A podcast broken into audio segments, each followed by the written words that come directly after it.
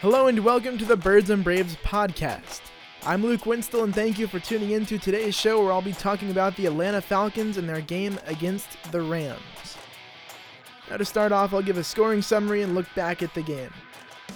In the first quarter, Matt Bryant hit a 29-yard field goal to put Atlanta on top 3 0. Atlanta was the first team on the board. Then Bryant followed that by hitting a 51-yard field goal to put Atlanta up 6-0.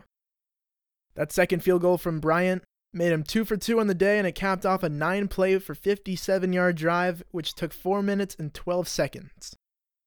In the second quarter, Atlanta scored their first touchdown of the day on a Devonta Freeman 3-yard run. Matt Bryant's extra point was good.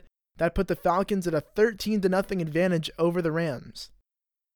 The Rams countered in the second quarter with a touchdown of their own. Cooper Kupp caught a 14 yard pass from Jared Goff. Sam Ficken kicked it through the uprights for the extra point. 13 to 7 was the score after a 7-play 79-yard drive. And then with 3 seconds left in the half, Sam Ficken kicked a 35-yard field goal to make it 13 to 10 and draw it within 3 points at the half. In the third quarter, Money Matt Bryant hits another field goal, a 25-yarder to put Atlanta up 16 to 10. Atlanta a 6-point lead. And then the only other score of the third quarter was when Bryant with 19 seconds left in the quarter, hit a 54 yard field goal, capping off a 10 play, 45 yard drive. Then the final score of the third quarter was a Matt Bryant field goal with 19 seconds left in quarter number three when Bryant hit a 54 yarder to cap off a 10 play, 45 yard drive that took just under five minutes. That was a big field goal for Atlanta. It put them up two scores, leading LA 19 to 10.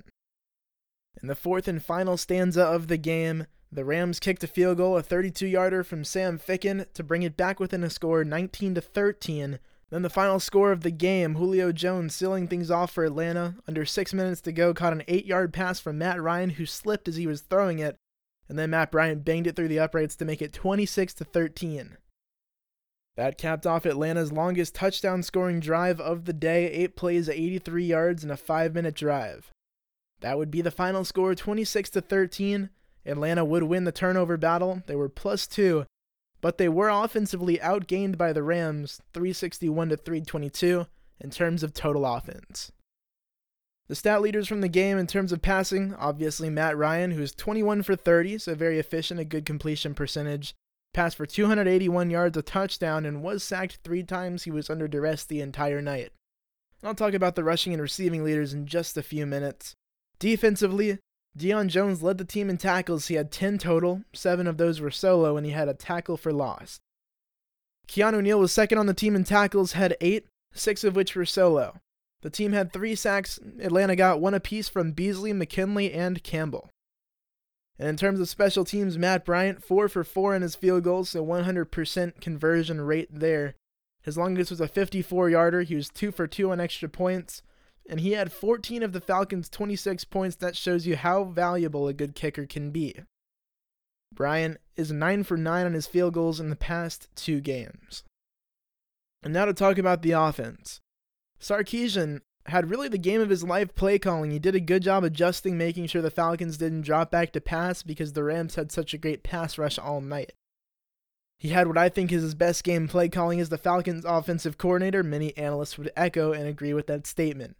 The Falcons ran it 39 times and passed it 33 times. They were balanced and what they did worked, and they dominated the clock.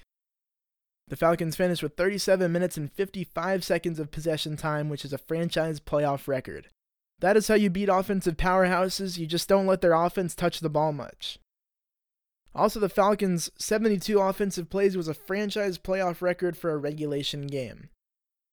Atlanta dominated offensively right from the start of the game. Atlanta completely outplayed the LA offense. Atlanta had 81 total yards, and LA had 14, and Atlanta had 19 total plays, and LA only had 10. And Atlanta had 10 minutes of possession. LA had just under 5 in the opening quarter. So Atlanta came out firing, and they came out hot offensively, and their defense came out and shut LA down in the opening period. Devonta Freeman, after the game, commented on the Atlanta offense and said, I think we're getting back. Freeman had 18 carries for 66 yards, forced one missed tackle, had 53 of his 66 yards after contact. He was the team's rushing leader. Quintorris Julio Jones, as usual, was money. He was targeted nine times, had nine catches for 94 yards. 47 of those yards came after the catch, and Julio had a wide receiver rating of 147.2. And one more fun fact about Atlanta's passer, quarterback Matt Ryan. He's had a 100 plus passer rating in each of his last five playoff games. The only player with a longer streak in the Super Bowl era was Joe Montana with eight. Ryan is the all time winningest quarterback in the playoffs in Falcons franchise history. He has four playoff wins.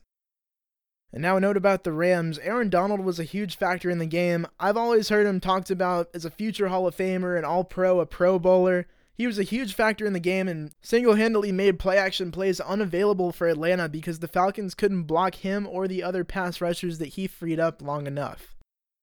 Donald had 10 hurries and one sack on 34 pass rush snaps and also two run stops. Donald had 10 hurries on 20 pass rush snaps in the first half. In the second half, on 14 pass rush snaps, had zero hurries, so Atlanta did make good adjustments at halftime. Credit again to Sarkisian and the Atlanta coaching staff. And now defensively, Atlanta held the number one scoring offense in the NFL to 13 points. LA averaged 29.9 points per game this season. In their last six games, Atlanta's defense has only given up 16.3 points per game against the Rams, Panthers, Vikings, Saints two times, and Tampa Bay. Five of those are playoff teams, all of those except Tampa Bay. The defense is really coming along. Additionally, Alford and the Atlanta defensive backs were terrific. Alford, on eight targets, allowed two catches for 18 yards, had two pass breakups, and a 39.5 passer rating allowed. The Falcons' 2016 draft class on the defensive side of the ball had a good game. Jones, who many believe is the best Atlanta linebacker since Keith Brooking, had a 59.7 passer rating against versus LA and an 87.4 game grade. Keanu Neal was second on the team in tackles, De'Vondre Campbell had his third sack of the year, and Grady Jarrett was a big disruptor in the middle all night long. All of those guys had good games. And now for the third phase special teams. Andre Roberts and the special teams had a rough night. Atlanta was pinned back as far as field position goes for most of the night. In the first half, Atlanta's starting field position off of Roberts' returns was their own 10. So, for those questioning the value of the return specialist, Andre Roberts, he does bring value in one main way, and that's because through 86 kick and punt return chances, he's only fumbled once, and the Falcons value ball security from their kick returners. For a note on injuries, Dan Quinn said no one had an injury setback during the game, which was a very good sign, so Atlanta will head back as close to full strength as possible. Nobody was set back as they now move ahead to Philadelphia. And to cap off the show, I'll talk about PFF, Pro Football Focus, and their top graded players. The top graded player among both teams, linebacker Deion Jones, with an 87.4 overall grade. He was the PFF game ball recipient again. He did a great job tackling on underneath passes, had a big play in coverage on the Rams in the end zone on fourth down. That stop sealed the game for the Falcons. The second highest graded player on the night for Atlanta, cornerback Robert Alford, had an 85.5 grade and was locked down on the outside all night, had a phenomenal performance.